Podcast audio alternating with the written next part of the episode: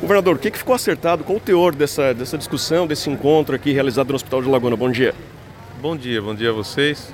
A gente visita o hospital porque nós já temos um, a instalação da, da UTI praticamente pronta, né? Está nos detalhes finais. Entregamos os equipamentos, o Hospital de Laguna entrou na política estadual hospitalar catarinense, aumentando os recursos repassados.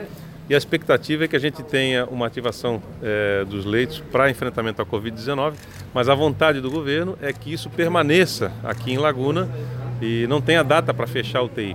Pelo contrário, que a gente mantenha essa UTI aberta. E é isso que o secretário de Saúde está alinhando junto com o prefeito, com a prefeitura, com a Secretaria Municipal é, de Saúde, para que a gente possa dar continuidade a esse trabalho e atender não só Laguna, mas toda a a região de Laguna. Governador, a Murel está tá com números preocupantes. É, como é que o governo do estado vê essa situação da Murel, possibilidade de outras medidas restritivas aqui para a região, assim como Criciúma também com números bem, bem preocupantes? É, essa é a ação do, de cada cidadão também, junto com o governo do estado e com os governos municipais. O governo é, é, deliberou com os prefeitos, né, que tanto nos pediam a regionalização das medidas para que eles pudessem ter autonomia para a tomada de decisão.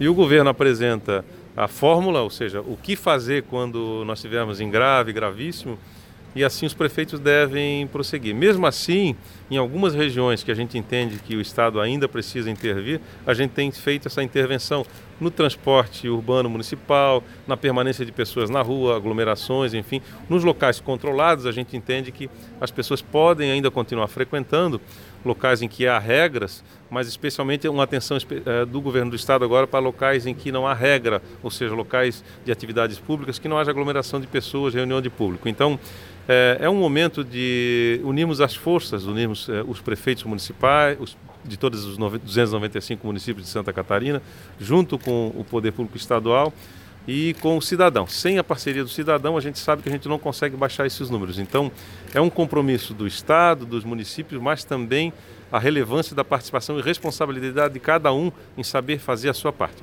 É, e todo esse investimento feito pelo Estado na área de saúde para fortalecer a estrutura hospitalar, é que caminho precisou ser percorrido para que isso fosse possível? O Santa Catarina, a partir do nosso governo, começou uma nova política hospitalar e colocou esse hospital aqui, inclusive, nessa política hospitalar, alavancando recursos, aumentando consideravelmente os recursos que esse hospital recebe mês a mês. Isso possibilitou com que esse hospital pudesse estar avançando também nessas políticas, juntamente com investimentos municipais, eh, e que a gente conseguisse hoje ter o que nós temos aqui: eh, um espaço novo, adequado ao atendimento das pessoas, um ambiente limpo, eh, moderno, com equipamentos novos. E essa é a parceria: o governo trabalhando com hospitais municipais, hospitais filantrópicos, para que a gente possa dar, assistir a todos os catarinenses no que diz respeito à sua saúde. Perfeito. Isso, obrigado. Viu? Perfeito.